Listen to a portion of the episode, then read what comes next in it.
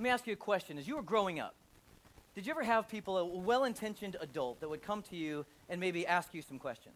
Like, think about it. Think about your growing up years and think about when an adult would come to you and they get down in your little five year old face and what kind of questions would they ask you?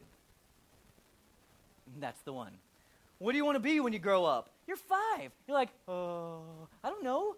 I don't know. I mean, my answer was like, cowboy? Like, I didn't know. I, I thought I would be a cowboy. And so I moved to Texas. I'm halfway there. But I, I, I didn't know. I, I went through a, a, phase where I wanted to be Superman because, you know, what little dude didn't want to be Superman? He's great. Um, there was a short phase where I went through wanting to be Wonder Woman, but that's another story. I, I, I, uh, she had the bracelets, man. It was really awesome. Um, you know, and then I grew a little older, and I wanted to be um, the Karate Kid because that was important. I, not not the Jaden Smith Karate Kid, though I love and respect him. He's cool, but but my Karate Kid is Ralph Macchio, and so so yeah, yeah you know. So um, I, I you know I, I appreciate what Jaden did, but um, the, there's nothing like the crane technique. You know what I'm saying? Like no can defense. So um, so I wanted to do that. So I you know I don't know. But as you grow older, you know, it, people ask you more and more. You get into high school, well, what do you want to do when you get out of school? I don't know, man. Okay, well, um, when you get into college, what major are you going to pick? What do, you, what do you think you're going to do with your life? I don't know. I have no idea. And there's so much pressure and anxiety tied to this thing. How many of you experience the pressure and anxiety of what do you want to be when you grow up? Mm-hmm. How many of you are still experiencing the pressure and anxiety of what do you want to be when you grow up? yeah, yeah, me too. All right, so so that's a big thing. It's because people just want to know. And the truth is, deep down inside of us, there's this desire to know and understand who am I supposed to be and what am I supposed to do with my life?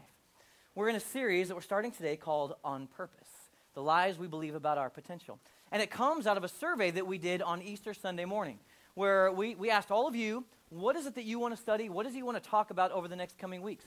And so uh, we've talked about how to deal with difficult people. We've talked about marriage, family, and relationships.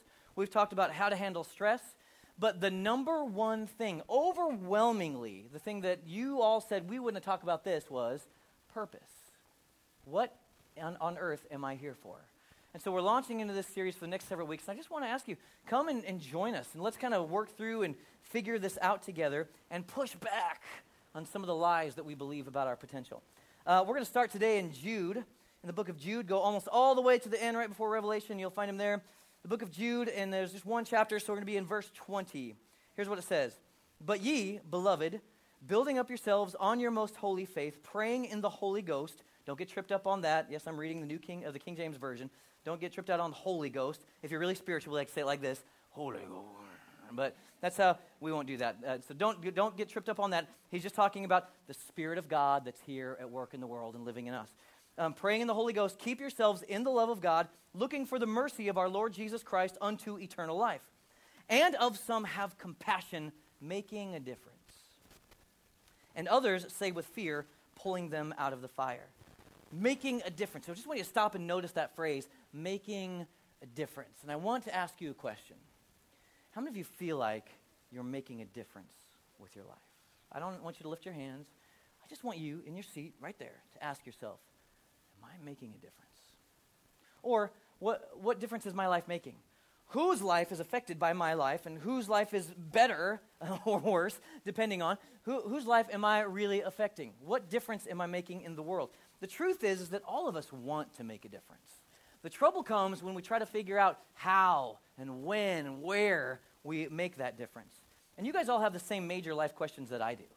You know, who am I? Uh, what am I supposed to do with my life? If you're in school, what is my major supposed to be?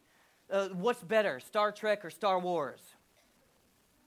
That's not a real question. I was just checking, just checking, just checking. There is a real answer to that question, though.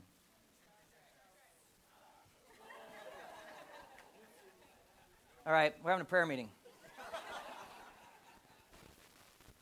No, the real life questions. What career should I pursue? What job or what job should I take? What's my career path? Who am I supposed to spend my life with? All of those questions. And they roll around in your head and they roll around in your heart and freak us out. Drive us crazy sometimes with all the anxiety that comes. If only this was more simple. Some of you, some of you, eh, you kind of, you feel like you're a bit purposeless. And that, in fact, Zach, I want you to come up here and grab that plexiglass. You feel like I, I don't know what to do, and you're just kind of taking shots at stuff and hoping something's going to stick and hope that something works. it's kind of like this. Like some of our lives end up right now being like this. Welcome to One Chapel, everybody. We're so glad that you're here. Uh, some of you right now are, what kind of church is this? I told you we shouldn't come here. Um, so, so, so some of you are, are taking shots. and then you come up and, oh, here it is. And you, take, you come up you say, oh, that was a good shot. And then you kind of draw a target around it, right? Oh, perfect. Nailed it.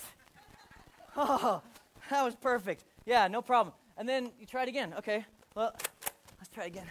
And I don't know, maybe I should try doing this with my life. Oh, yeah. And so you decide, okay, that's a great shot. I'm going to I'm gonna make another circle here. Wow, I am so successful. You know what I mean? You don't have a purpose. And so you're just trying. You're doing your best. You're taking shots. And you're trying to see if something sticks. And the truth is, it's kind of disappointing. Like there's no there's no life in it. There's no there's no satisfaction in it. There's no but why? Because you're just you're guessing. And I don't want you to guess anymore. And I think Jesus doesn't want you to guess anymore. I think what he's saying is, hey, I actually have drawn out some targets for you. I've given you a target. I've given you a specific purpose that I want you in your lifetime to take care of. So, I want you to take aim at it. Oh, right in the head. I want you to take aim at it and see if you can hit it. Oh, you're a little off that time. That's okay. And sometimes you misfire. But he's given you a target. He's given you a purpose. Like it's out there for you, I promise. And the problem is, is we don't know it, we don't see it, we don't feel it. Look at Zach, isn't he handsome? We, we don't know it, we don't see it, we don't feel it. So, so we're just shooting in the dark and drawing targets around our arrows or our darts and thinking, uh, is this really what my life's about? It's not. He's giving you something, and that's what we're after. Give Zach a big hand because he's pretty cool. Or give Zach a mediocre hand, whatever. Um, don't you long, don't you long for that kind of clarity? That kind of clarity about your purpose and who you're supposed to be? Because actually, I think deep down inside, every one of us actually believe, or at least we want to believe, that we were created to be something on the earth. That we were created really to do something. That we were actually created to contribute something to the earth. But the real struggle for many of us is just trying to figure out what that something is. Have you ever read the C.S. Lewis Narnia books, the Narnia series? It's a really incredible series. You should read it. It's, it's absolutely fantastic. Maybe you've seen some of the movies. The books are way better. Read the books, people. But, but he, he talks about this guy, this Prince uh, Rilian, and it's in, um, it's in the silver chair. And this prince was imprisoned by a witch's sorcery. And under her spell, the prince, he'd lose all recollection of who he was. Right? He, he didn't know where he came from. And he said, While I was enchanted, I could not remember my true self. But during moments of clarity, he'd have these brief moments where it would be clear and he would realize he'd been bound by what he said was a, a heavy, tangled, cold, clammy web of evil magic. I think that's how a lot of people in our world live. And I think, truthfully, it's how some of us live. We're lost in this fog and confusion about what our purpose is and who we're supposed to be. And honestly, I'll tell you the truth, I think that this is hard. I, I think it's hard. This, this, this finding your purpose and figuring out your calling, I do think it's challenging. It's not impossible by any means, but I do believe that it's challenging because there are external pressures that are, that are pushing in on us and external voices all the time that are coming in and kind of confuse us. Like one of those, I think, is the pressure of society. Society tells you that you should do certain things. And primarily what they tell you is, well, you should care about economic development. Like you could, you could, you, you should consider uh, economic advancement for your life the most important thing, or maybe social advancement. Like you need to be famous. You need to have a lot of followers. Like that's a lot of the message that we get from society today. And they'll say, well, if you want, oh, so you, wait a minute, you want to try to find purpose in a life of faith? Like that doesn't even make sense to us. Like what, what they're trying to say most of the time is that we want your faith to be separate from our society. We don't want you to mingle too much. Most movies and shows or news reports, they'll point to people of faith and say, oh, but those people are ignorant. Those people, and, and sometimes, sometimes even worse than that, those people are, they're dangerous. Watch out for them or they're just ineffective for positively changing the world. And I'll tell you the truth, I think that there have been, there have been times when we have given them some ammunition to say those kinds of things about us. But we don't have to be those people. We can change that narrative. We can, not by ourselves, with the Spirit of God in us. And that's what we want to do. But society can certainly make it difficult. Others of us will go and say, well, okay, society's not where I can find my answer, my purpose. So I know, though, I can find it in science. I'm going to look to science because that will make sense. I'm logical. I get it. I'm going to I'm going to look to science. And science will tell you that whatever you feel, whether it be pleasure or despair or anger or lightness or heaviness or, or meaning, these, these emotions, they're just a series of chemical reactions that go on in your brain in response to some kind of outside stimuli. So, beauty, purpose, meaning, romance. I apologize for what just happened. Pleasure, even God. Uh, these, are, these are nothing more, they're just byproducts of chemical reactions. And science can tell you that there's no real meaning or transcendent purpose in your life. It's just a, ran- it's a random reaction of one thing reacting to another. Now, I want to be clear. I believe in and love science. I believe science and faith actually will, at some point in every circumstance, they will come together. God created everything, including the sciences, biology, chemistry, everything. He did. So I think it will all work at least one day. I'm, I'm a believer in science. I just don't think it's the full picture. As a man of faith, I believe that there's more to it. There is another world that we live in that we don't all get to see every day. Philosopher and Nobel Prize winner Henry Bergson, he said it this way Since the Renaissance, modern science has gradually extended its casual explanations to one phenomenon after another psychological and biological, as well as the purely physical, accounting even for life and consciousness in purely physical or chemical terms. Are you with me? Creative novelty, human purpose, and freedom have often been disregarded. These are just a couple of voices I think that press in and make it really challenging for us to find our purpose. But honestly, I think the church has also made this a little bit difficult for us. Like the church in the past has had kind of an elitist view of people and their callings or people and their purpose. And so there's an elite group. There are a few chosen people that get to do something sacred. And you'll recognize those people by their clothing or, or by their position or their titles. And so, uh, so what, we're, what we're kind of relegated to is well, if you don't have the ability or the opportunity or the desire to do that kind of elite work, well, your life doesn't really amount to any kind of eternal consequence. So, what your position is, you need to do what the church says, you need to follow along, you need to try to live a moral life, and then, uh, you know, maybe support the church's visions and their teachings. Now, there's some good things in there, but this is not the point. Everybody is your pastor. I want you to know in this church, and really, no matter what anybody says, in any church, there are no elite believers. That's not a thing. That's not a thing. There aren't elite believers. There aren't those people who are above and those who are below.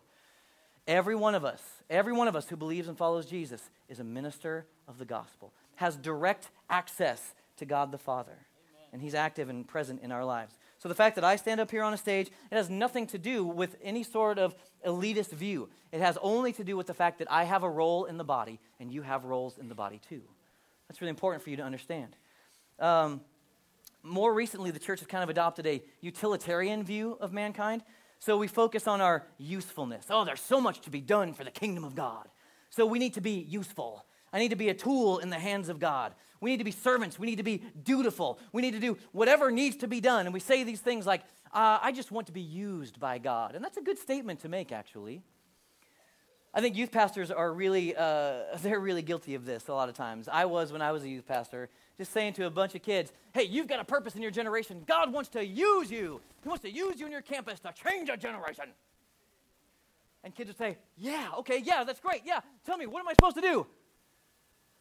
God wants to use you. You know, it just, there wasn't a lot of substance there sometimes. And so we say these things I want to be used by God. God, use me. And I understand the heartbeat of it, and I appreciate it, and I love it. But I don't think it's exactly what we should say. Like, think about it for a second. Try attaching that phrase to any of the other relationships in your life. I just really want to be used by my friend Steve. Nobody says that. I really want to be used by my boss today. No, you don't. You, most of the time, you want to yell at that man or woman. Uh, well, there's a lot of response over here, like, oh, yes, yes, I do. Um, or maybe you'd say, um, you say, I, I really want to be used by my pastor. None of you are saying that to me. Not one person has come up and said that to me. That's a good thing. I don't want to do that either. I, there, the, I understand the heartbeat behind it, but I think there's something that's unhealthy about saying that. Kind of unhealthy about that way of thinking. And it's because this life on earth and your relationship with God, it has so much more to do with with intimacy and, and passion and relationship and connectivity with God than it does with your own usefulness. Your usefulness is important. But what we get is we get the opportunity to partner. We get to partner with the God of everything. With his spirit in us, we get to participate with him in what he wants to do in the earth. We are the plan to do that. So it's not about us being used, it's about us partnering, and that's a pretty exciting thing. He wants to partner with you to bring more of the kingdom of God into the earth until one day all of it comes when he comes back in his glory. So, what that means, if you're kind of new to church, the kingdom of God coming, that could sound scary and sound a little militant to you, but it's not. We're talking about people coming to know Christ and knowing the saving grace of the Lord Jesus because he loves them. We're talking about people being set free from bondage and difficulty and addiction. We're talking about hearts being healed. We're talking about righteousness. We're talking about justice in the earth. We're talking about those kind of things. We talk about the work that God wants to do that you and I get to partner with pretty cool. It has nothing to do with a utilitarian point of view. The church has also pushed this stewardship view of life. This is the thought that God has given us something to contribute to kingdom work, and you're going to be scrutinized and you're going to be watched. And if you screw it up, you're in trouble when he comes back because there is a job review coming. If you did a bad job, you're in trouble. Now, it's partially true as some of that may be. I really believe that God is giving us something glorious to bring and as I said before, it has to do with joy. It has to do with intimacy with him. It's not so much about an upcoming job evaluation. He loves you. He wants to work with you. Can you start to see it, though? Can you see society, science, and the church, and all these different views kind of crashing in on us to where we just go, I don't, I don't know what to do. I don't know what's right. I don't know where I belong. I don't know. And it's why this question, what is my purpose, is so important to most of us. So let me ask you another question. If you could get you could get a, a, a direct and immediate response from God, and you knew it, what kind of question would you ask? Just think about it. You have to say it out loud. Just what would you ask him? USA Today, they did a study on this with a bunch of adults, and they asked, what would you ask a God or supreme being if they could get a direct and immediate answer? And the third most asked question was, 16% said, why do bad things happen? It's a big question in our world today. The second most asked question was 19%. They said, Will I have life after death? But the largest percentage, 34%, they asked, What is my purpose in life? What am I here to do? That response is pretty incredible, isn't it? It's really telling. Because what it says, it says that just the fact that so many people ask that question, it underscores that most people know, or at least really want to believe, that they're here for a reason, that their life matters, and they were created for a specific purpose. C.S. Lewis in Mere Christianity said, If the whole universe has no meaning, we should never have found out that it has no meaning. I know it's depressing to me too. Just as if there were no light in the universe and therefore no creatures with eyes, we should never know that it was dark. Dark would be a word without meaning. So the fact, he's saying, the fact that we've discovered, I think I'm, I'm, I'm trying to find meaning. It's, it's as if I don't have meaning. It's an indicator that there's meaning. There's meaning for all of us. So the question that we're really asking here is Is there a specific purpose or calling for my life? I want you to know I believe the overwhelming answer to that is yes. So the answer to does your life have purpose or meaning, it's not enough. Because the answer really begs the next question what specific, irreplaceable purpose does my life have? It's one thing to know that you have one, it's another thing to know what yours is. And I think that's the thing that we're after. Um, Pulitzer Prize winner Russell Baker, he said it like this There's a hunger in us for assurance that our lives have not been merely successful, but valuable. That we have accomplished something grander than just another well heeled or well off, loudly publicized journey from the diaper to the shroud. that good? From the diaper to the shroud. In short, that our lives have been consequential. That's what we want to know. The truth is, all of us are here to do something to make a contribution that only you can make. I believe it so much. I've told it to kids for years. Acts 13:36 says that David served God's purpose in his own generation. David spent his life figuring out what his purpose was. What's God's purpose for me? Handed out directly to me in my generation. What's the thing that I need to do? And he spent his days figuring out what that was, and he did it. He accomplished it. The reality is, for all of us, looking in all these other places, you will never, ever find fully discover your purpose outside of a relationship with God. You won't find it. You can look everywhere, but every time it will fail you. Unfortunately, for some of you, Myers Briggs won't do it. Some of you are way into that, and I love those too. They're really interesting. Strengths finders won't do it for you. No personality test, no amount of research, none of those things are going to be able to replace the input from the one who created you. There's a story that you've probably heard me tell from time to time. There's a, it was right when cars had been invented, and the Model T was out on the roads here and there, sparsely. And so there was a, there was a young man who was driving one one day down the countryside road.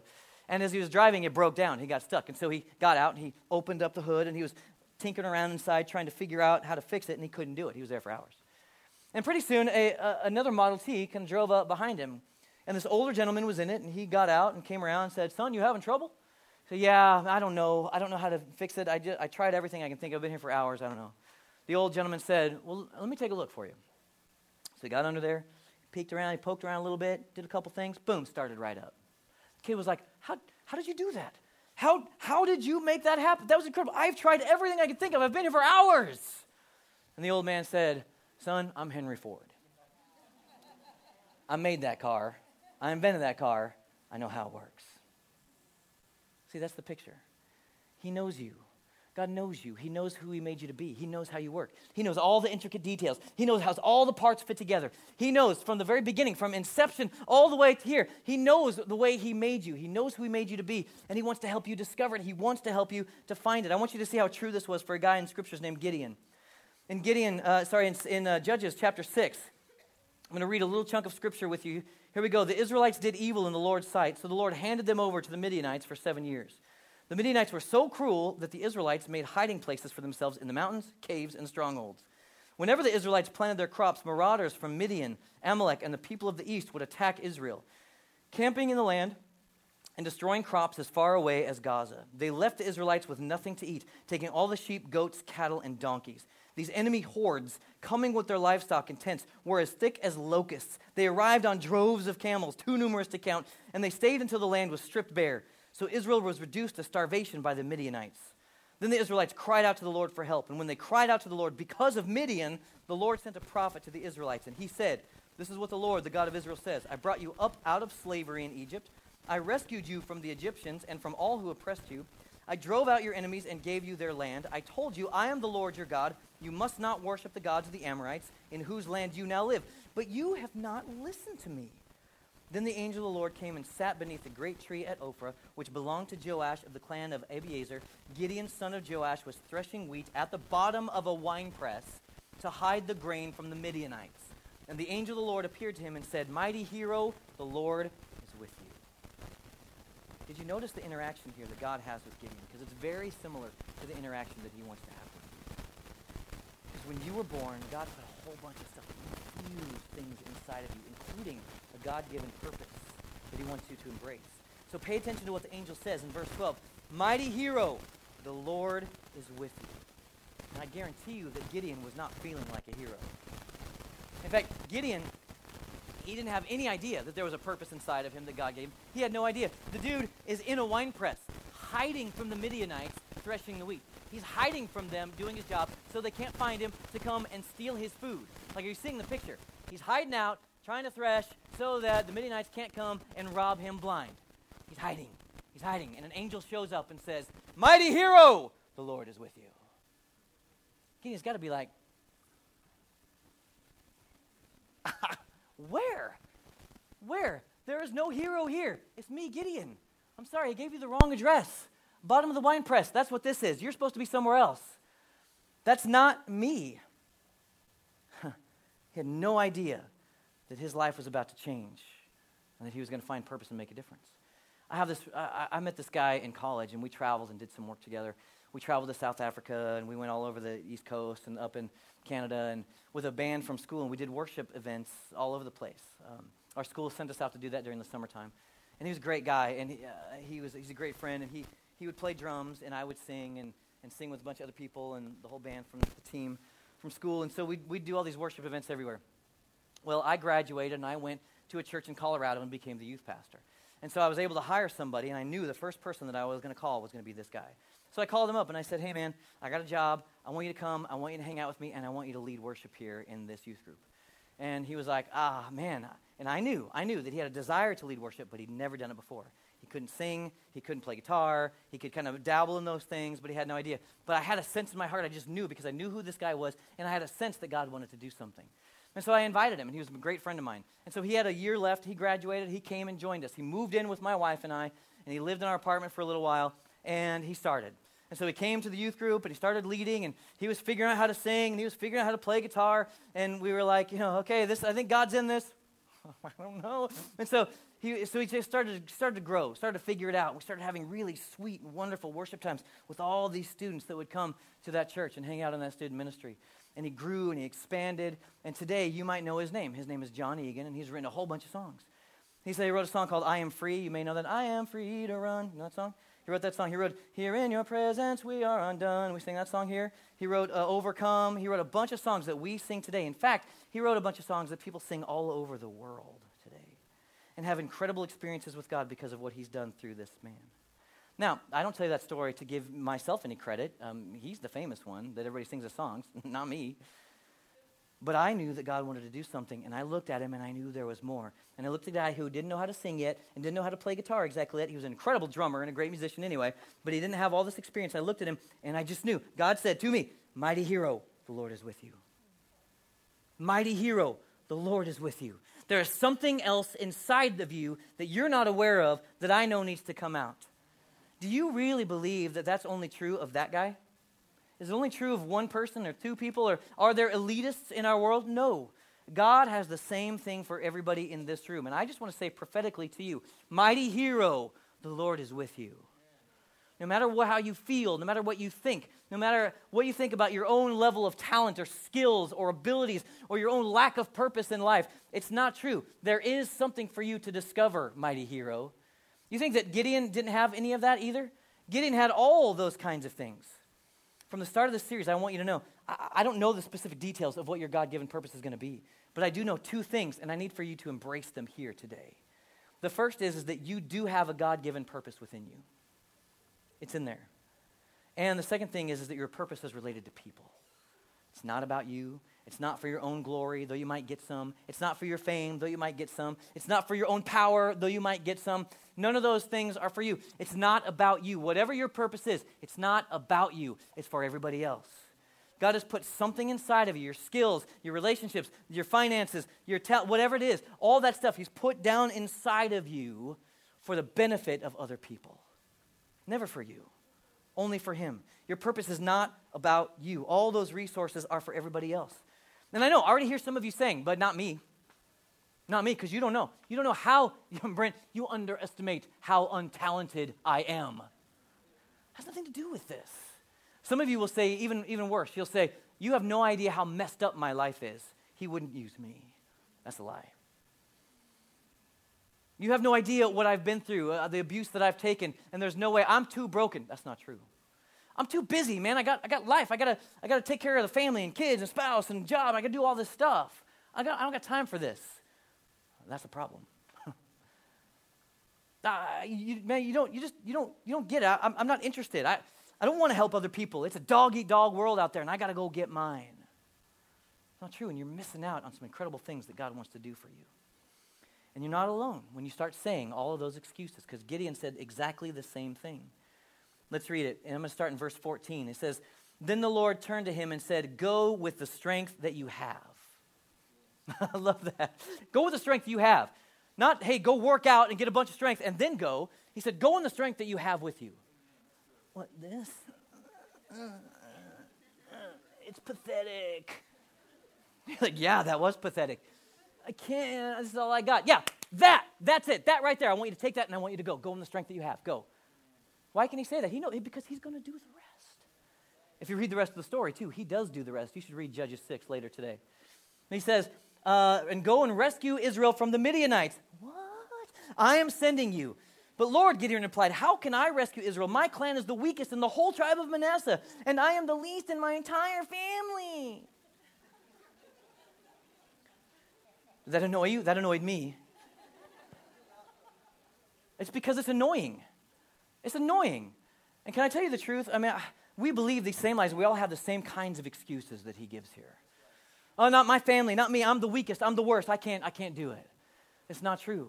And can I, can I be honest? Can I, I'm going to take a risk, at the risk of offending you a little bit. I think when you believe those kinds of lies, that I can't do it, that I don't have the goods, that I'm not able to make it happen, God certainly doesn't want to use me. I think actually that's pretty arrogant. Because what you're really doing is you're saying all of this, it's about me. It's about what I can do. It's about what I can pull myself up by the bootstraps and make life happen. And that's not true. That's not the way that God intended for you to live. And if you say those statements, I can't, you're actually, I think you're exposing the fact that you believe one or two lies. One, you might believe that you're fixated on only what you can do in your own strength. That's it. This is all about me. And anything that's going to happen is just what I can do. Or, number two, you believe the only way to maximize your life is to focus on and take care of yourself. Just me. So if you're holding on to those kinds of lies and excuses, what you're really saying is this whole thing, uh, what it all has to do with it, it's how I see myself, who I see myself to be, what I think I'm able to do with my own natural gifts, talents, and abilities when I'm ready to do something great. And I think when we look at it that way, we're missing it. The truth is, I just think we've made ourselves a little too big. We've made God a little too small. And we can change that today. Why don't you guys come up?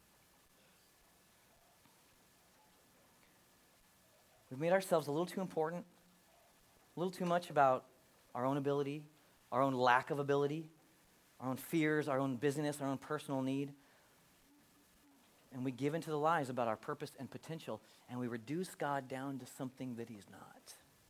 We say, he, he, Surely He couldn't use me. Do you see how ridiculous that sounds? The God who created everything that you see around you, He couldn't use you to do something significant in the lives of others in your world? Uh, make no mistake, I'm not saying that everybody here is going to be famous. That's not the point. The point is, what is it that's been put inside of you that can make a difference in the lives of people around you. This is the journey that we're on. And I want to invite you to join us in the journey to get rid of some of the lies over the next several weeks and believe that we are the people that He's destined and called us to be and that we can actually do it. I want Him to look at all of us today. In fact, just close your eyes for a second. Maybe just let the Holy Spirit speak to you for a moment and say, Mighty hero, the Lord is with you. Yeah, but I'm, but I'm hiding out in the wine press. Mighty hero, the Lord is with you. Yeah, but, but I have a hard time even just talking to people. I, am I'm, I'm, I'm an introvert. I'm, I'm mighty hero, the Lord is with you. Yeah, but I, I, I can't, I can't sing, I can't write, I can't, I, I can't, I can't, I can't, I can't. Mighty hero, the Lord is with you. It has nothing to do with what you can or can't. Can you be obedient? Yeah, you can. The Lord is with you. We're going to receive communion here in a second. But before we do, I just want to give you the opportunity. Some of you today, in the room, you probably say with me, I have. I, have made God too small, and I've made myself too big, too important in this equation. Some of you might even say, I've kind of made myself everything, and I haven't really paid much attention to Him. And if the things that we're singing about and saying here today are true, if God loves me, if He has a plan for my life, if He sent His Son Jesus to die on a cross for me, and by His blood shed on that cross, He paid the price for all of my sins that I would ever pay and I don't have to pay the penalty of those, which is death. I don't have to pay for that, but instead I can have a relationship with God. Today, I want that. I want to make myself smaller and I want Him to be bigger. And if that's you, if you find yourself in that spot today and you want to start a new relationship with God where He becomes more important and you become and He saves you and rescues you from your sin, he restores you to relationship with God so you can begin this journey of purpose. I just want you to pray a prayer like this with me in your seat, in your own words. Pray something like this God, I want to believe in you. I, have been trying to live my own way and I've messed it up, and now I want to turn to you and I want to give you everything that I have. I want to make you big and I want myself to become small. So I choose today to believe that you did all these things, that you sent your son, part of yourself, to die on the cross for my sins And because of the sacrifice that he made, Lord, I can be free and forgiven. His blood covers over and washes my sins clean. And I don't have to pay the penalty. So I receive that today. And I want to ask you if you'd be the Lord of my life and you would take charge and you'd sit on the throne of my heart and you'd be everything. I receive you today. I thank you for saving me. Help me now to start a journey becoming who I'm meant to be.